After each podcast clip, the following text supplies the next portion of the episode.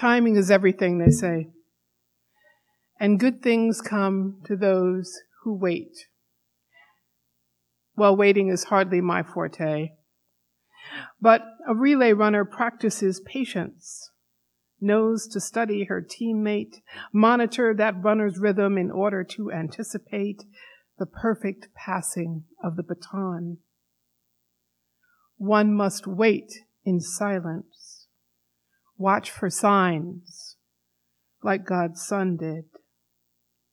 Jesus knew who he would call to run the race with him, had invested in their lives, learned the beating of their hearts. And when at last he called them, his voice, laced with love, was already familiar. His urgency easy to detect. He knew the time was right to step into the flow of the Father's work and so can we. Study the rhythm of the Lord, practice his pacing, anticipate his perfect passing of ministry's baton. He will always let us know when the time is right. If we wait for God in silence, Lord, teach me to be silent Teach me to wait for you. Our gospel reading this morning is from Luke chapter 1, verses 14 to 20. After John was arrested, Jesus came into Galilee announcing God's good news, saying, Now is the time. Here comes God's kingdom. Change your hearts and lives and trust this good news. As Jesus passed along the Galilee Sea, he saw two brothers. Simon and Andrew. They were fishermen. So they were throwing fishing nets into the sea. Come, follow me, he said, and I will show you how to fish for people. Right away, they left their nets and followed him. After going a little further, they saw James and John, Zebedee's sons, in their boat repairing the fishing nets. At that very moment, he called them. They followed him, leaving their father Zebedee in the boat with the hired workers. The gospel of our Lord Jesus Christ. Thanks be to God.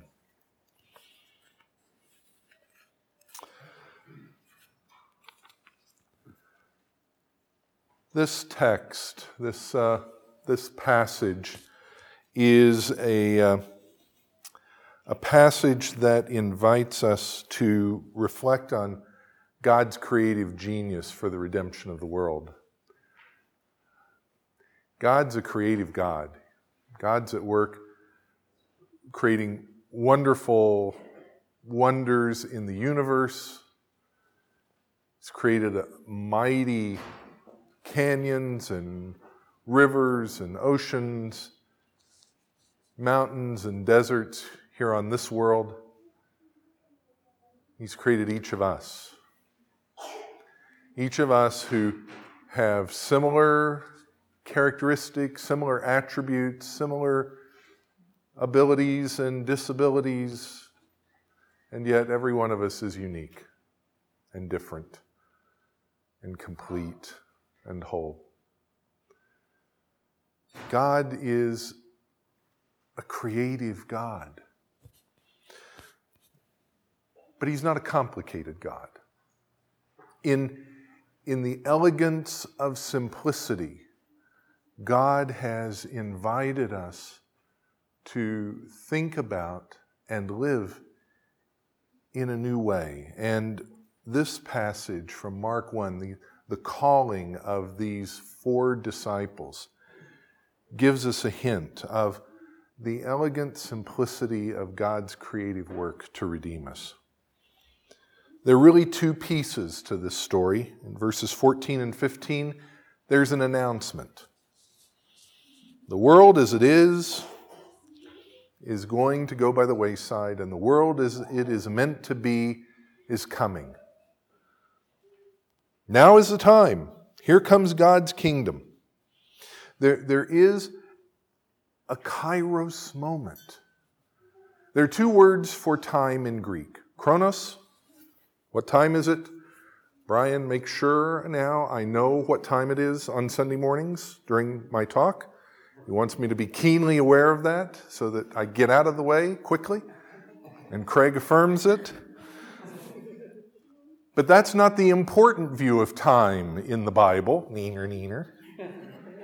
Kairos is the biblical view of time, the biblical understanding of time. Chronos is simply a measurement. Kairos is here's the moment that God is at work. Here's the moment when something important happens. Pay attention. God's at work. Kairos time. And Jesus says, the Kairos has come. The, the time of God's working in our lives has come. The kingdom is near. And this new reality, this new reign of God, is announced by Jesus. God is up to something new. Pay attention. And with it is a call to transformation. Change your hearts and lives and trust in this good news. Now, again, good news, gospel, isn't just happy news. It's not, you know, your favorite cable news network presenting your particular viewpoint at five o'clock. That's not the good news. I can guarantee you. If you watch MSNBC or if you watch Fox News, I can guarantee you what they are showing you is not good news.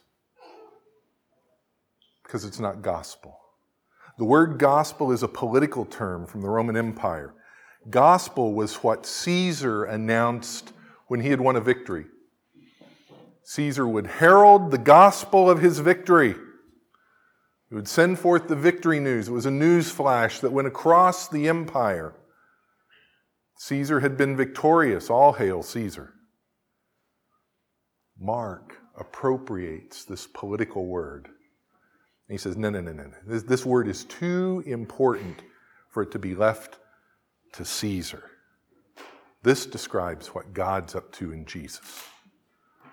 God's victory news is that Jesus Christ calls us to be his disciples.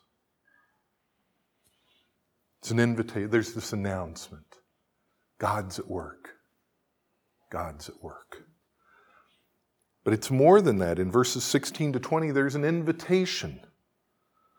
The ability to, to detangle from the world as it is is now made available to everyone. These fishermen who are all caught up in their nets, depending on these nets to throw them into the water to catch fish to make a living, and constantly mending them because they would tear in the rough and tumble of the workaday world. And Jesus says, detangle from the everyday. Not disengage, not ignore, not walk away from, these fishermen never stopped being fishermen, but detangle from it. Don't be caught up in this moment. Follow me. I'll show you how to do the important stuff in life. I'll show you the priorities, how to share good news with others. Now, the problem with that verse is that we've often taken it and used it in ways that, that sort of make it sound like if you're not out on the street corner sharing, you know, a Bible tract with everybody who walks by, then you're not fishing for people. And we make it an apology for evangelism instead of a call to a completely new way of life detangle from the world as it is and live as if the world that God intends it to be is actually breaking in. It's a call to a new set of priorities. And so, in God's creative, elegant simplicity, He makes an announcement. Jesus has showed up in the neighborhood.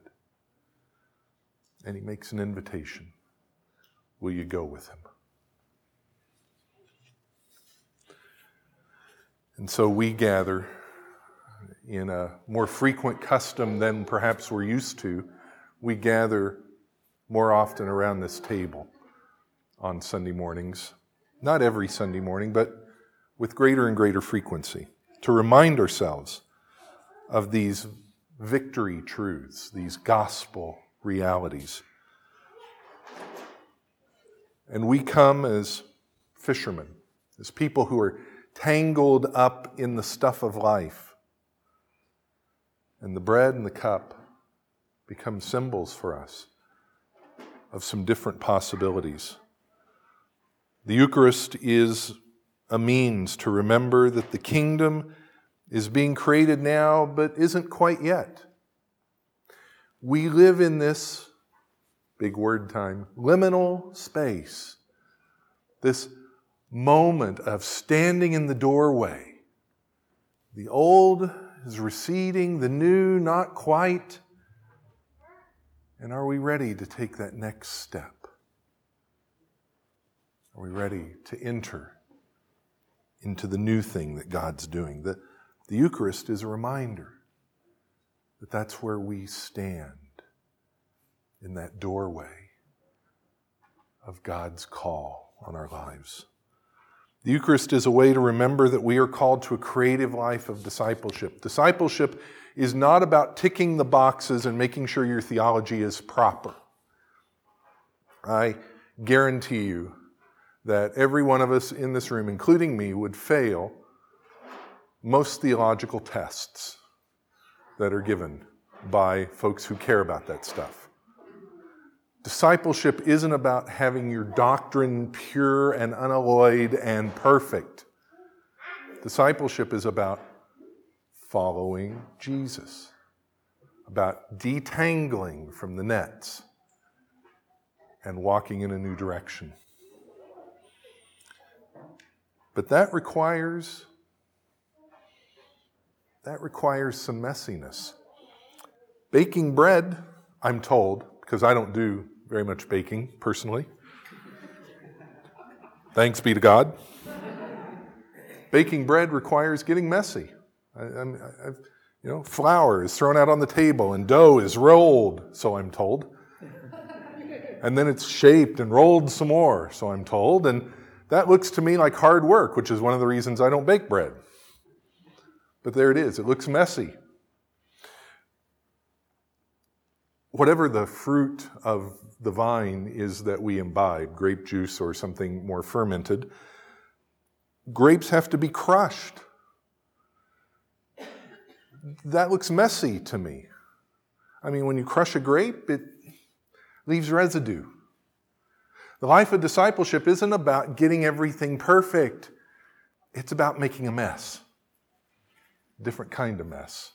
Not the mess of our lives that comes when we get all tangled up but the mess that happens when we go on a journey with others and with God.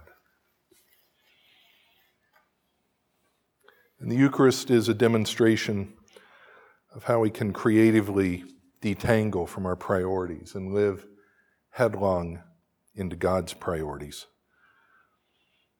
The Eucharist is a demonstration that, that the nets don't have to dominate us that the nets of our lives don't have to ensnarl us and control us and hold us. Instead, we can be free of them. Not to totally walk away from. I'm not saying that we all, you know, move off up into the mountains and, you know, live in commune, although for some of you that would be a really interesting project, I'm sure. And that may be the gospel call in some of our lives. But for many of us, the call of the gospel is how do I make this discipleship stuff work in the midst of a job that is hard, in the midst of people who don't understand me, in the midst of a cutthroat world? How do I follow Jesus there? Jesus said, Leave the nets and follow me. Don't be bound up by the constant tossing and repairing of the stuff that provides solace, but instead follow Jesus. Walk with him. Change your priorities.